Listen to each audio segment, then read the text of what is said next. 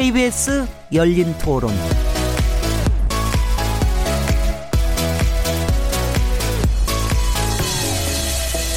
안녕하세요. 묻는다, 듣는다, 통한다. KBS 열린 토론 진행자 시민 김진혜입니다.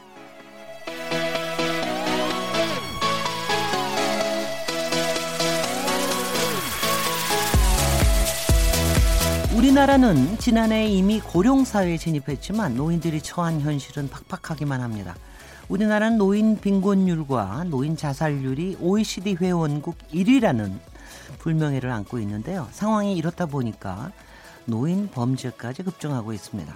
우리나라 전체 인구 가운데 노인이 차지하는 비율은 14%. 오는 2025년이면 국민 5명 중 1명이 65세 이상 노인이 된다고 하는데요. 노인을 위한 나라를 만들려면 어떻게 해야 할까요?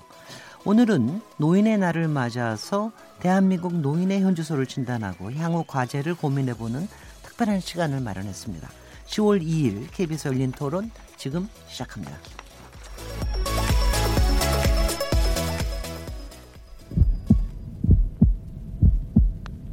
살아 있습니다. 토론이 살아 있습니다. 살아있는 토론, KBS 열린 토론. 토론은 라디오가 진짜입니다. 진짜 토론, KBS 열린 토론. 네, 청취자 여러분께서 토론에 참여하실 수 있는 방법 안내해 드리겠습니다. 오늘 KBS 열린 토론에서는 노인 문제에 대해서 얘기 나눠볼 텐데요. 노인 빈곤이 심각한 이유가 무엇이라고 보시는지, 기초연금과 국민연금이 노후 생활에 얼마나 도움이 된다고 보시는지, 고령 사회에 진입한 상황에서 노인들이 행복한 사회를 만들려면 어떻게 해야 하는지 청취자 여러분들의 다양한 의견을 듣고 싶습니다. 문자는 샤프 9730번으로 참여하실 수 있고요. 단문은 50원, 장문은 100원의 정보 이용료가 붙습니다. KBS 모바일 콩 그리고 트위터 계정 KBS 오픈을 통해서도 무료로 참여하실 수 있습니다. KBS 열린 토론은 팟캐스트로도 들으실 수 있고요. 새벽 1시에 재방송됩니다. 청취자 여러분의 날카로운 시선과 의견을 기다립니다. 오늘 KBS 열린 토론 대한민국 노인의 현주소와 향후 과제라는 주제로 얘기 나눠볼 텐데요. 함께 토론하실 어, 패널 네 분 소개해드리겠습니다. 구인회 서울대 사회복지학과 교수님 나오셨습니다. 안녕하세요. 안녕하세요. 네, 한국 노인 상담 센터 장이시기도 하고 이호선 숭실 사이버대 교수님, 아 여기 저 학과가 기독교 상담 복지학과 교수님이십니다. 이호성 교수님 반갑습니다. 안녕하세요. 반갑습니다. 아, 임춘식 한남대 사회복지학과 명예 교수님 나오셨습니다. 네, 안녕하십니까? 반갑습니다. 주명용 대학 은퇴자 협회 회장님 모셨습니다. 안녕하세요. 반갑습니다. 네. 우리 시작하기 전에 제가 다른 교수님들은 되게 다 익숙한데 대한 은퇴자 협회 회장이라고 그러는데 약간 잠깐 소개해 주시죠. 저희가 어, 대한 노인회는 저희가 많이 알고 있지 않습니까? 이거 잠깐만 소개해 주시죠. 네, 국제적으로는 알려져 있는데 아, 국내에선 안 알려진 것 같아요. 제가 17년째 대표를 하고 있는데요. 대한은퇴자협회는 96년에 뉴욕에서 설립돼서 미국 법인으로 이제 교포들을 위해서 활동을 해왔습니다. 네. 네, IMF 사태를 보면서 어, 한국으로 이제 본부를 옮겼죠. 네. 옮겨서 어, 지금 2002년에 1월 달에 재창립돼 가지고 현재 16년째 활동하고 있습니다. 회원은 얼마나 됩니까? 지금 전국적으로 32개 지회를 두고 있고 약 18만 명 오, 상당히 있어요. 큰 네. 그래서 저희들이. 활동하고 있는 그 큰 범주를 얘기할 것 같으면 우선 나이 차별을 금하는 연령 차별 금지법을 저희들이 만들었고요. 네. 또 소위 이 나이, 나이 든 분들이 제일 좋아하는 주택연금제도 네. 저희가 소개하고 만들었습니다. 네. 이런 활동을 하고 있어요. 네, 큰일 하시는 것 같습니다. 청취자분들께서도 많이 이용도 해주시고 또 후원도 해주시고 격려해 주시기 바랍니다.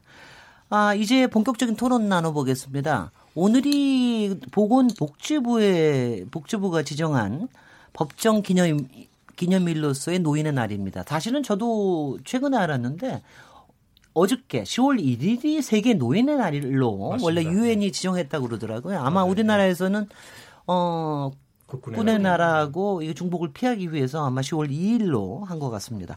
이 노인의 날을 맞으신 기분이 어떠신지 지난해 처음으로 65세 이상 노인 인구 비율이 14%를 넘어서는 우리 우리나라도 고령화 사회에 진입했기 때문에 이 노인의 날이 갖는 의미가 좀 남다를 것 같아요. 우리 이호선 교수님부터 한번 시작해 주실까요? 네, 특별히 올해 같은 경우에는 뭐 우리가 1997년에 우리가 노인의 날이 법적 기념일이 됐고요. 법정 기념일이 제정된 이래 처음으로 이번에 문재인 대통령과 김종숙 여사가 함께 어르신 1000명 이상 되신 분들을 모시고 청려장이라 그러죠. 장수 지팡이를 직접 축하 메시지, 축하 카드와 함께 드렸는데 사실은 이렇게 대통령 부부가 함께 나와가지고 이렇게 카드를 주고 축하해주고 이런 일이 이번이 처음이었거든요. 아, 굉장히 오늘은 의미 있는 날이 아닌가 싶은 생각이 들고 네. 다른 나라 같은 경우에는 이제 뭐 대통령 부부나 아니면 뭐 여왕이나 이런 분들이 나오셔가지고 축하 카드 주고 이런 일들이 뭐 굉장히 많거든요. 굉장히 오늘은 조금 더 새로 새로운 날이다 이렇게 봐야 될 것 같고 올해가 22회입니다. 네. 22회인데 전 우리가 22회가 될 때까지 노인 증가율이 어마어마했고요. 그럼요. 그 사이에 생겨난 여러 어려움들도 상당히 컸기 때문에 그 마음의 문제와 또 정책적인 문제, 여러 복잡한 일들을 이제 풀어가야 될 일, 그 일들이 앞으로 23회, 24회를 거치면서 점점 더 좋아지는 그런 때가 와야 되겠죠. 임춘식 회장님도 각별하실 것 같아요, 아메가. 네, 오늘이 22회 그렇습니다. 노인의 날입니다. 오늘 저는 직접 현장에 정부 주도한 기념식에 다녀왔거든요. 네. 전국에서 약 한 대표단 500명 정도 음. 성대하게 점심을 잘 노인의 날에서 얻어먹었습니다. 네네. 아까 에, 한 분께서 대통령 부부께서 그 행사에 참여해서 해서 그 장수 지팡이를 준 것으로 되었는데 그것은 아닙니다. 네. 안 오셨습니다. 예, 예. 네. 단 에, 100세 이상 노인이 지금 현재 우리나라가 에, 3천 명에서 12명이 부족합니다. 아, 2,988명. 네. 네. 이런 노인들에게 대통령께서 네. 에, 옛날 시대부터 열었던 장수 지팡이를 백세상한테 아마 사인해서 네. 에, 카드가에서 지방자치단체를 통해서 드리는데 오늘 두 분이 예, 참석해서 대표로 수여를 했습니다. 굉장히 네. 보기 좋더라고요. 네. 그런데 문제는 이렇게 기쁘고 좋은 날인데 당사자의 노인들이 오늘 노인 날인지를 전혀 모르고 있다는 사실. 어, 그런 것 같아요. 아, 솔직히 네. 신문에서도 그렇게 많이 보시는 뉴스를 못 봤습니다. 예. 왜 이 좋은 노인의 날을 그렇게 언론에서도 그렇고 정부도 그렇고 노인도 그렇고 홀대하고 있는 것인지. 그래서 앞으로 노인들을 대접하고 노인들의 경험과 지혜를 인정하는 국가적 제도로 간다면은 조금 더 포용하는 그런 노인들을 위한 행사가 됐으면 좋겠다. 네. 작년도 그렇고 재작년도 그렇고 올해도요. 똑같은 행사 일행 행사로 끝나지 않고 네. 정말 노인들에게 자랑스러운 날로 심어줄 수 있는 어린이는 안 되더라도 그에 버금가는 관심과 주민들의 국민들의 인식이 좀 달라졌으면 좋겠다 네. 그런 생각을 아쉽게 가져봤습니다. 그 아무래도 가장 노인에 대해서 얘기 나올 때가 노인 빈곤율이 우리가 굉장히 빈곤율이 높다. OECD 국가 중에서 가장 높다. 구체적인 실태가 어떻습니까? 이거 이거는 구인혜 교수님께서 아마 얘기 잘해 주실 것 같은데요. 예, 뭐 우리나라의 어떤 빈곤율이나 노인 빈곤율의 상태를 가장 쉽게 파악할 수 있는 게 어, 비슷한 상태에 있는 다른 나라와 이제 비교를 하는 건데 우리는 통상적으로 이제 OECD 가입 국가니까 OECD 다른 국가들과 비교를 하죠. 근데 OECD 대다수의 국가들이 사실은 노인이 어, 평균적인 다른 어떤 국민에 비해서 빈곤율이 높지 않습니다. 아, 대략 한 10% 언저리에서 어, 어, 어, 빈곤율이 나타나는 상태고요. 그, 그에 비해서 우리나라는 한 45명이 넘는 수준으로 거의 네. 절반 가까운 노인이 빈곤층으로 분류되는 정도로 어, 굉장히 높은 상태니까요. 네. 아주 예외적으로 어, 높은 상태라고 할 수 있다고 네. 보겠고요. 그 외에는 뭐 상당히 높다라고 하는 국가들이 20%를 조금 넘는 이런 정도니까 아주 진짜 이제 특별하게 높은 그런 그 사례에 속한다고 하겠습니다. 근데 그 이유가 뭡니까? 대부분 어 선진 산업 국가들은 미국이나 유럽에 있는 선진 산업 국가들은 60년대까지는 노인 빈곤율이 높았던 나라가 많습니다. 네. 60년대까지는 미국 같은 경우도 30%대의 노인 빈곤율을 보이고 그러는데 60년대 70년대가 지나면서 대다수 나라들이 예, 그 이전에 도입된 국민연금제도 우리로 말하면 네. 노령연금제도가 성숙을 하는 과정에 이르면서요.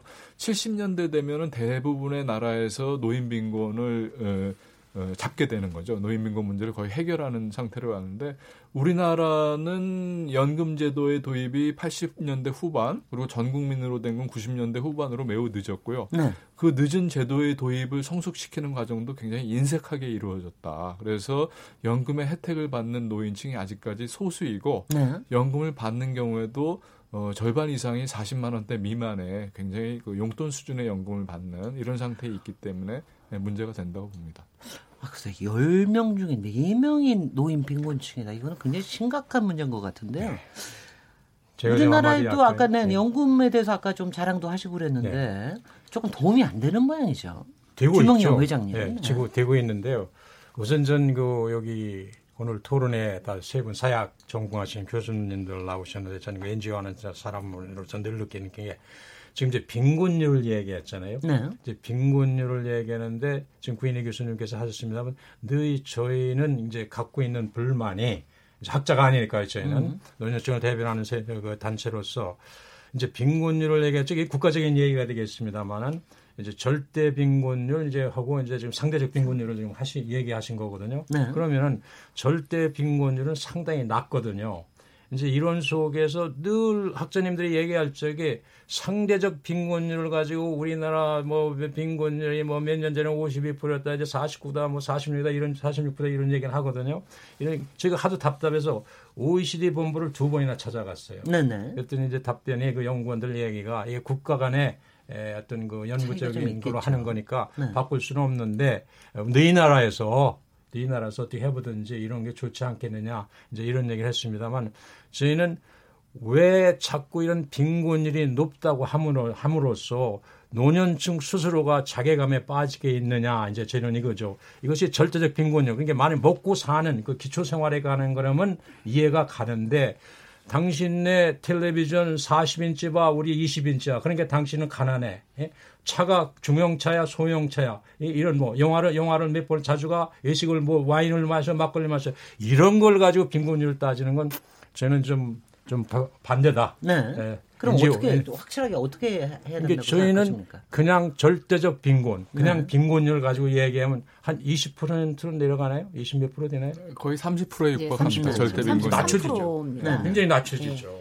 네. 근데 그 이호성 교수님께서 예. 조금 더 그러니까 노인의 빈곤이라는 음. 게 어떤 진짜 삶의 질을 얘기하는 건지 그 조금 정의를 내려주시죠. 일단은 이제 중요한 지적을 하셨는데 적어도 우리가 이제 빈곤율을 이야기할 때는 상대적 빈곤율과 절대적 빈곤율에 대해서 이야기를 해요. 그래서 우리가 소득 중위권 중간 정도 버는 사람들 줄 세워놨을 때 중간 아래에 있는 분들이 몇 퍼센트 되는가 그렇죠. 이 정도를 우리가 봤을 때 이걸 상대적 빈곤율이라고 부르는데 거기에 해당되는 분들이 이제 거의 45%가 넘어 넘어가요. 네. 이번에 사실 기초연금이 좀 도입이 되면서 좀 떨어지긴 했습니다. 43.7%가 됐으니까. 예, 예. 그런데 기초연금 자체가 워낙에 적어요. 그런 상태에서 말씀하셨던 절대 빈곤율도 원래 38%였던 게 이번에 기초연금이 들어오면서 33% 정도로 떨어지긴 했는데 이것도 굉장히 높은 겁니다. 네. 절대 빈곤율이라는 건 누군가 도움을 주지 않으면 꼼짝도 못하는 분들인 거예요. 네. 이런 상태에 계신 어르신들이 33%가 넘는다? 굉장한 비율인 거고요. 다만 우리가 이제 이런 그 빈곤율에 대해서 이야기를 할 때 먼저 어 사실은 가만 생각해 보면 외국에 뭐 굶어 죽거나 이런 분들이 있거나 우리나라에 그런 분들이 많지는 않아요. 네네. 그러나 일상생활 속에서 사람이 내가 아무리 입에 풀칠을 하고 산다 하더라도 상대적인 박탈감은 사람을 훨씬 더 스스로에 대한 가치를 떨어뜨리고 삶의 질도 떨어뜨리면서 네. 내가 어떻게 살아가야 될 것인가에 대한 현재에 대한 그 불행감이나 아, 또 미래에 대한 낮은 행복감 이런 것들이 다 포함되게 되거든요. 네네. 그래서 우리가 이런 경제적 지표로서 상대적 빈곤율과 절대적 빈곤율은 굉장히 중요한 지표입니다. 네. 그런데 그게 앞으로 나아질 가망성이 많지 않다는 거에 핵심이 있는 거예요. 그런 것 같아요. 우리나라 시스템이 나쁘지 않습니다. 뭐 장기 요양보험도 있고요. 기초연금도 일단 시작이 됐고 다만 이런 부분들이 아픈 어르신들에게 많이 집중이 되거나 그렇군요. 그러면 상대적으로 건강한 어르신들에게 대해서는 기초연금이 나아가긴 하지만 기초연금이 사실은 아까 구 교수님 말씀하셨던 것처럼 소득 대체율이 현저히 떨어지고 네. 국민연금조차도 공중연금이 가지고 있는 소득 대체율이 워낙에 떨어지다 보니 앞으로 이 부분을 메워나가고 향상시키기에는 우리나라 재정 비율이 굉장히 조금 취약하고 힘든 상황이거든요. 예. 그렇다 보니 또 앞으로 늘어날 노인들의 또 인구수를 생각해 보면 이런 빈곤율에 대한 수치는 향후 우리나라 전체 가지고 있는 그 빈곤율의 전체 빈곤율에도 영향을 미칠 뿐만 아니라 앞으로 우리가 아, 결그 뭐 저출산 얘기도 합니다만 생산성에도 굉장히 큰 영향을 미치기 때문에 또 네. 삶의 질에도 영향을 미치기 때문에 이게 단순 비교나 절대 비교 어떤 상황에 놓여도 굉장히 취약하다고 봐야 될 것 같습니다. 예. 임주식 회장님 어떻게 네, 보고 계십니까? 토론이기 때문에 자유스럽게 대화를 나누고 어, 예. 그럼요. 네. 한국의 빈곤율이 세계에서 최하이다. 거기에 대해서는 저도 동의를 합니다. 으흠. 그러나 꼭 그렇지는 않습니다. 그런데 예, OECD 갖고 있는 빈곤율의 그 평가 지표를 보게 되면은 네. 보게 되면은 물론 아까 국 교수님께서도 우리나라는 사회보장 제도라든가 사회안전망 제도가 늦기 시작이기 때문에 그렇죠. 돈 없이 오래 사는 사회가 왔잖아요. 무, 네. 장수 네. 무전 장수 시대가 왔잖아요. 네.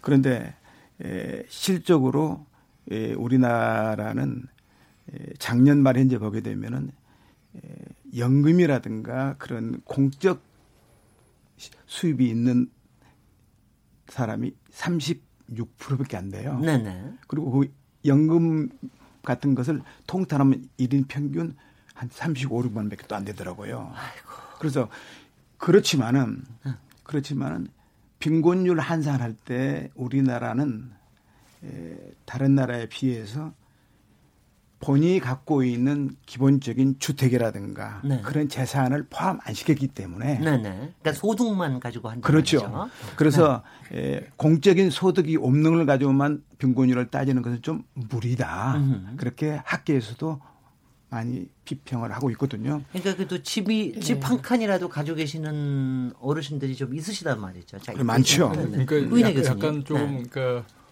혼선이 있을 수도 있을 것 같은데 지금 말씀드린 통계는 국가 간의 비교를 위해서 이제 소득만 해가지고 네. 중간 소득자의 소득액의 50%도 안 되면 빈곤층으로 분류를 하자 이런 네. 국제적인 기준을 적용을 해서 빈곤율을 산정을 했을 때 우리나라가 매우 높다 이런 얘기를 드린 거고요. 네. 어, 자산이나 뭐 주택이나 이런 거 포함 당연히 안 돼 있습니다. 소득만을 기준으로.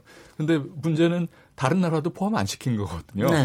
그래서 그런 면에서는 공통된 기준을 가지고 비교를 했, 해야지 우리나라의 위치가 어느 정도 되는지를 알 수 있다는 점에서는 어, 상대 빈곤을 가지고 평가를 하는 게 잘못된 것은 아니라고 보고요. 네.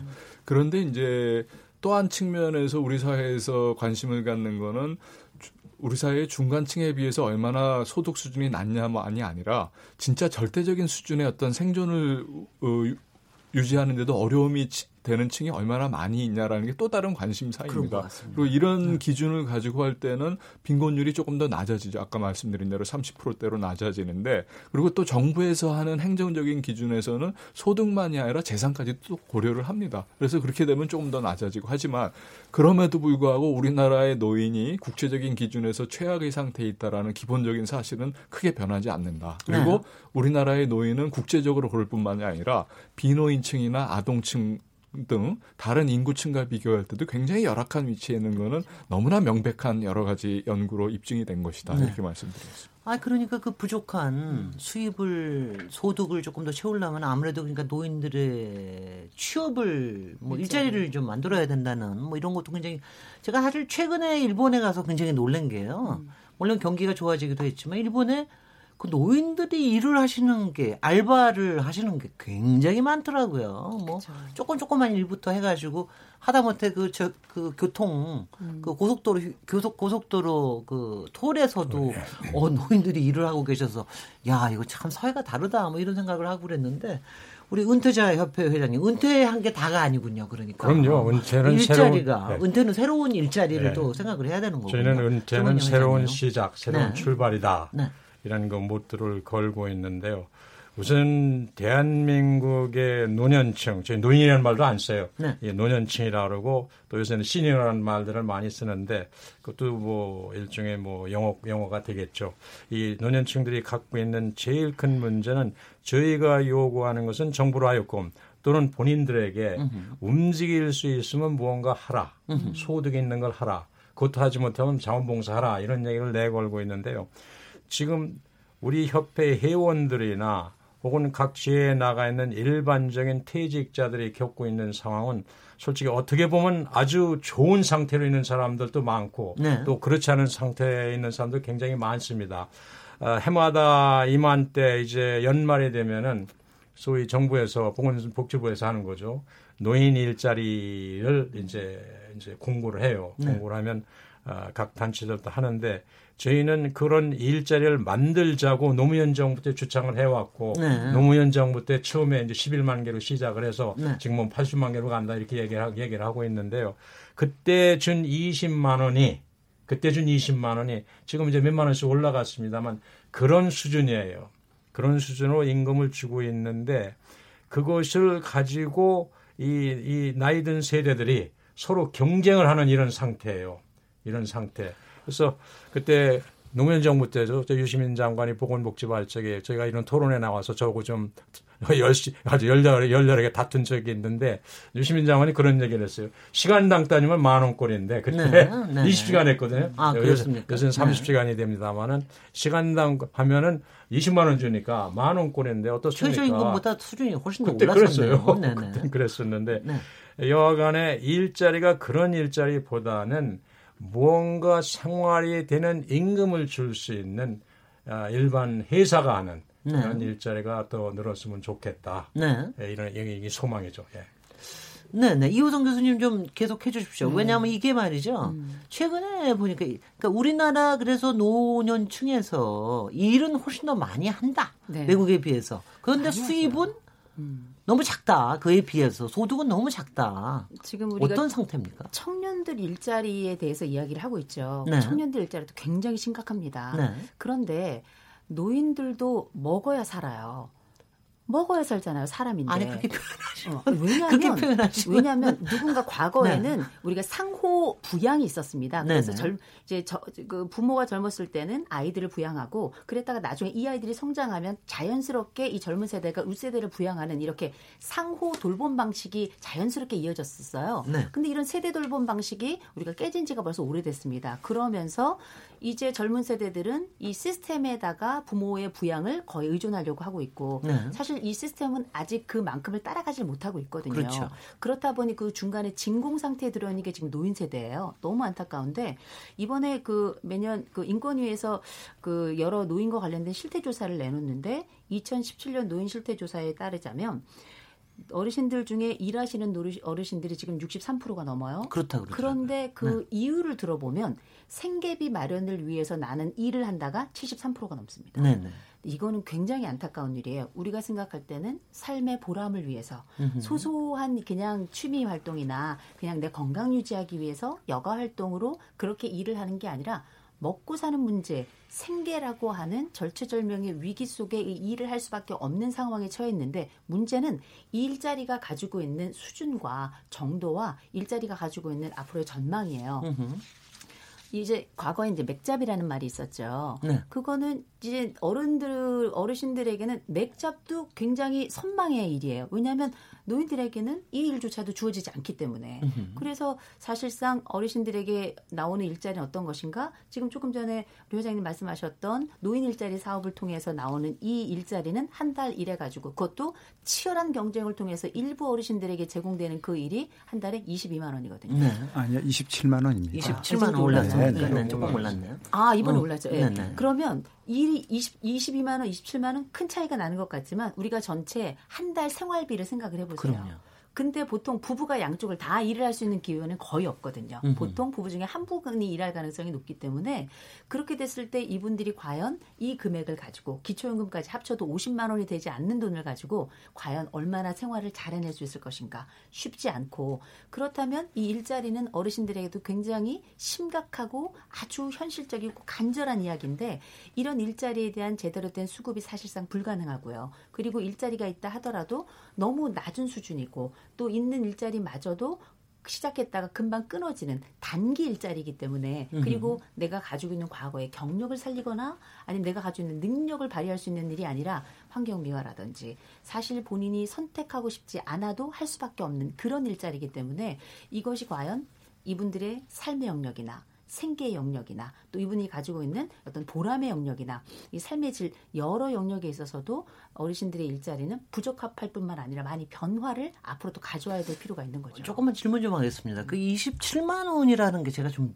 조금 믿기가 좀 어렵다는 생각이 드는데 그 국민인권위원회에서 발표한 자료 얘기하시는 거죠? 인권위원회에서 발표한 자료. 아니, 아니 현실이에요. 아니 아니 그런데 거기서 무려 65%가 노년층이 일을 하고 있는데 네네. 그분들의 평균 소득이 그 정도밖에 안, 단, 안 된다는 아니, 노인? 일자리를 통해서 노인 일자리, 를 통해서 아 노인 일자리를 네. 통해서 예, 예. 그러면 실제로 현실적으로는 그거보다 조금 조금 다른 일자리도 좀 가능합니까 어떻습니까? 가능은 하지만 그 일자리는 아주 소수에게 제한된 거고요. 가령 뭐 경비 일이라든가 네. 아니면 뭐 택배 지금, 일이라든가 지금 예, 말씀하시는 일, 네. 노인 일자리 사업은 보통 정부에서 재정 지원 일자리 사업이라고 그렇습니다. 해서요. 네, 네. 정부가 재정을 내서 지자체나 민간 단체를 통해서 네. 어, 제공을 하는 일자리를 말하는 거고요. 그렇죠. 일반 노동 시장에서 취업을 하는 이런 네. 거하고는 좀 다른 얘기가 네, 혹시 그렇죠? 일반 일반 취업 시장에서 갖고 있는 혹시 통계나 조금 실태에 대해서 일반, 알고 계신 게 있습니까? 어, 보통 그 가장 뭐 일반적으로 사용되는 통계가 경제활동 참가율 통계일 텐데요. 네. 우리나라 네. 노인이 그것도 막 국제적인 기준에서 볼 때 가장 많이 일을 합니다. 근데 네. 그렇게 일을 할 때 보통 우리나라 노인의 경제활동 참가율은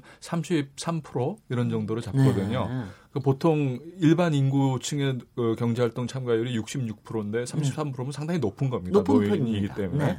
네. 근데 문제는 이제 왜 우리나라가 높냐? 결국은 먹고 살 수 있는 다른 대안이 없기 때문에 그렇죠. 일을 하는 거고요. 네. 그리고 또 일을 하는 데에서 기회가 너무 없기 때문에 아까 말씀하신 그 굉장히 제한된 급여를 주는 정부 재정 일자리 사업에 의존하는 정도가 굉장히 높은 거거든요. 네. 근데 그 뿌리는 시작을 해서 보면 일반 노동 시장에서 이 그럼 취업 상태를 보면 어떠냐 하면은 우리나라 노인들의 취업 상태에서 대부분의 노인들이 하시는 일자리가 소위 우리가 말하는 안 좋은 일자리입니다. 네네. 비정규직의 어, 굉장히 영세 업체의 일자리거나 아니면 조금 나으신 분들은 영세 자영업자를 스스로 하시거나 네. 이런 것들이고요. 뭐 그렇게 되는 네. 어, 근본적인 출발은 우리나라 같은 경우 고령자들이 보통 50대 초반이면 자기의 주된 일자리에서 퇴직을 하게 됩니다. 그렇죠. 퇴직을 하면 그 다음에 이제는 자영업을 차리거나 네. 아니면 진짜 비정규직 일자리를 하거나라는 걸 벌써 50대 중반서부터 60대 중반까지 하게 되거든요. 네. 그러니까 진짜 노인으로 이제 진입할 당시에는 그것마저도 이제 구하기 어려운 최악의 상태로 진입을 하는 거니까 그때서야 이제 정부가 재정 지원하는 일자리 사업 20여만 원 되는 네. 이런 걸 가지고 만족할 수밖에 없는 그런 그안 좋은 상황에 이제 몰리게 되는 거겠죠. 그럼 어떻게 해야 됩니까? 사실 네, 노동 시장에서 네. 정부 공적 부조로 주는 노인 일자리 사업을 취업이라고 하기는 좀 애매묘합니다. 예. 네. 하나의 알바시기 때 일주일에 세 번 정도. 네. 그리고 하루 가게 되면 한 3시간 정도. 네. 그리고 한 달에 10회. 그러니까 한 평균 3시간이잖아요. 그래가 27만 원 주는 것도 노인들에게는 가장 희망이고 아, 국가에서 큰 아, 도움을 준 거거든요. 네네. 굉장히 고맙게 생각해요. 그런데 문제는 지금 60만 명이 좀 안 되는데 네. 에, 그런 일자리라도 하고 싶어 하는 노인들이 약 120만 명이 됩니다. 네. 쉽게 말하면 연초에 합니다면 2대 1입니다. 네. 2대 1.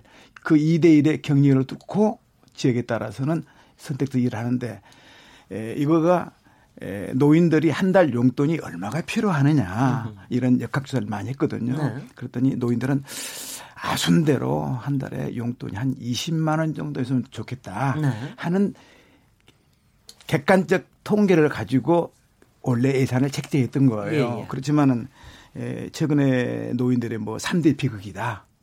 어, 참 한참 이럴 나이에 일대에서 쫓겨났다. 네. 그럼 정년제를 연장해줘야 되잖아요. 네, 네. 예? 그리고 은퇴하고 난 뒤에 약값도 많이 들고 자녀들 교육비라든가 뭐, 뭐 애경사라든가 돈도 많이 든단 말이에요. 네. 절대 부족하다. 네. 그런데 문제는 사회 구조가 나이가 들어도 좀처럼 죽지 않는다. 어. 이 고통을 너무 너무 힘드신 표현들을 네, 노인들의 많이. 그 자학적인 네. 그런 한을 네, 네. 우리가 어떻게 품어야 할 것인가. 네. 그런데 사회 구조로 보게 되면은 노인들을 구출하고 도와드릴 수 있는 틈새는 상당히 많습니다. 네. 우리나라도 예, 다른 나라에 비해서 노인들을 돕는 사회복지 서비스 종류가 약 250종입니다. 네. 종류는 세계에서 제일 많습니다만은 질적 수준이 낮다고 말이거든요. 네. 수혜 대상자들의 폭이 낮다는 이야기거든요.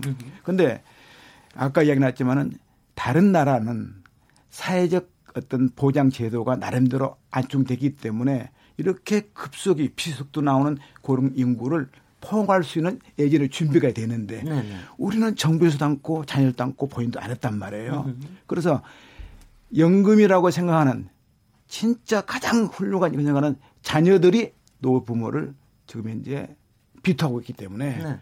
노인을 쫓기고 사회나 국가 쫓기기 때문에 노인들의 삶은 그 질이 다른 나라에 비하게 되면 상당히 우리나라는 미비하다, 미급하다 그런 평가를 받고 있는 것도 사실입니다. 근데 제가 오늘 어떤 기사를 보니까 노인들이 그러니까 향후의 미래에 대한 이제 뭐 낙관 비관에 대해서 얘기하는데 비관하는 층이 노인들이 비관하는 것보다 젊은 사람들이 비관하는 게 더 크더라고요. 젊은 사람들은 한, 네.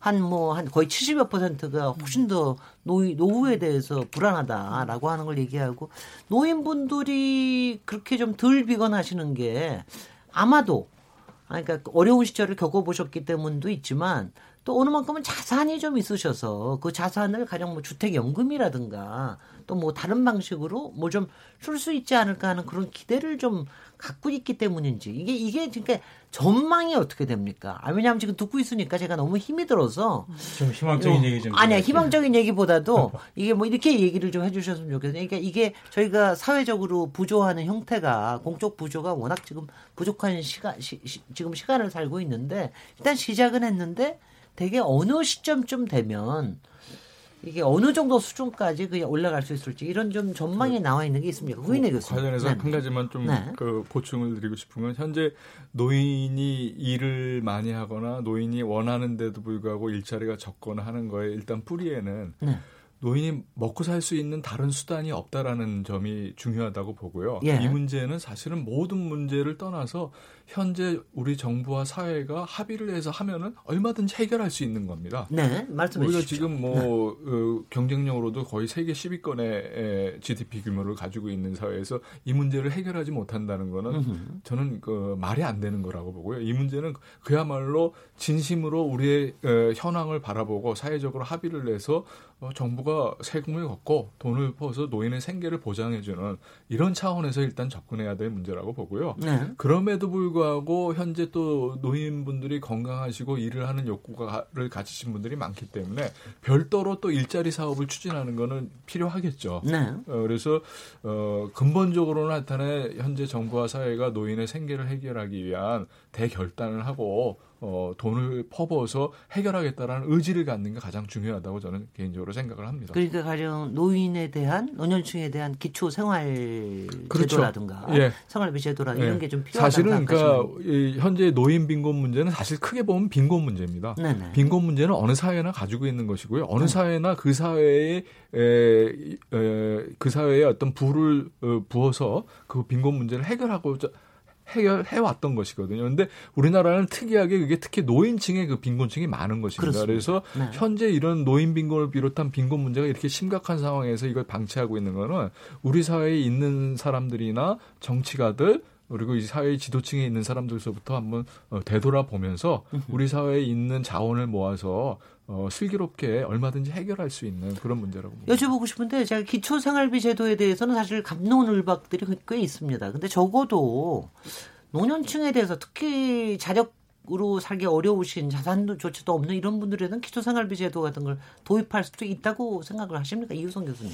저는 뭐 기초생활수급제도가 지금 우리나라에 이미 자리를 잡고 있고 시행이 되고 있고 거기에 따라서 전 연령 이를테면 뭐 전 가구에 대해서 다 이런 부분들이 여러 정책적으로 적용이 되고 있다고 좀 보고 있는데요. 물론 사각지대도 있습니다. 네, 그런데 그 사각지대의 핵심에 이제 어르신들이 있는 거예요. 이를테면 집이 있어요.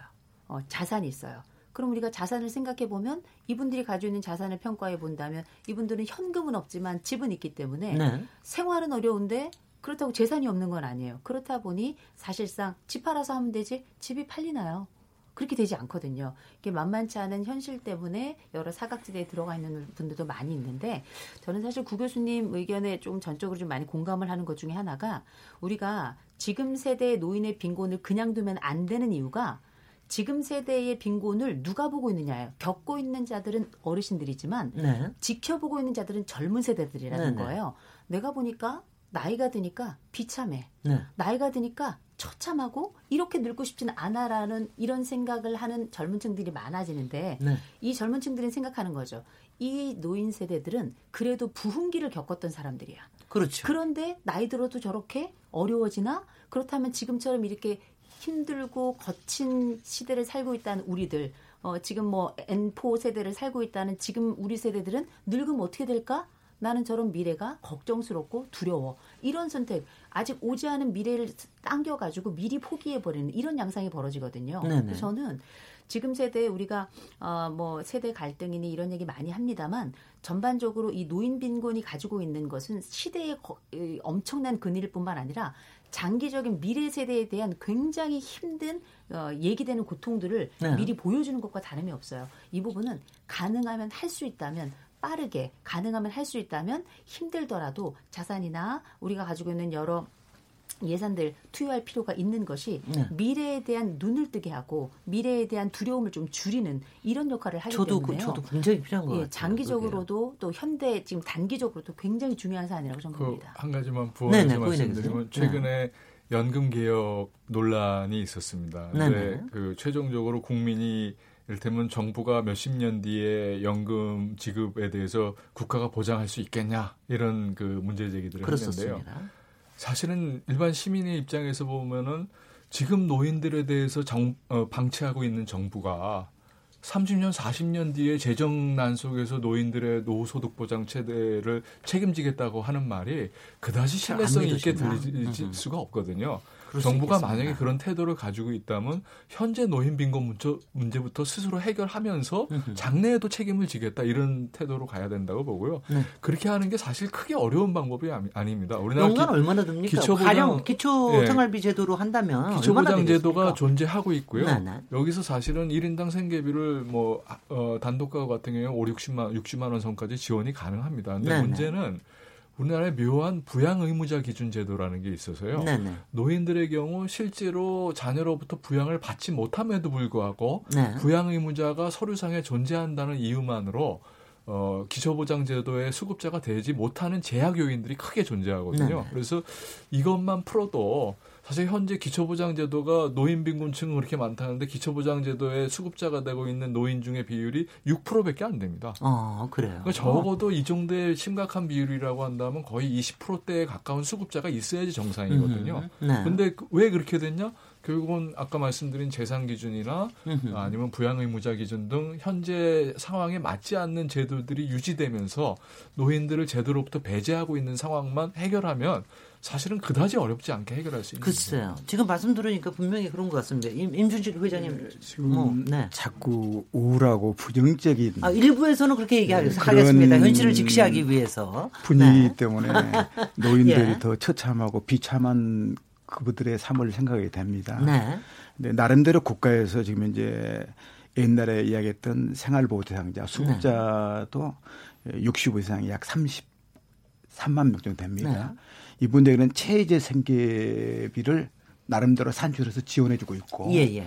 그다음에 의료비 같은 거는 뭐 100% 무료로 한다든가, 음흠. 뭐 주택 보호라든가, 뭐 장기 보호라든가, 뭐 돌아가시게 되면 50만 원에서 100만 뭐원 준다든가, 나름대로 국가에서 하고 있는 시스템이 안배가지는 않지만 그래도 다행이다. 개선되고 있습니다. 예. 네. 그런데 결국은 돈이거든요. 예. 자, 우리나라 노령 기초연금이요 무각출입니다.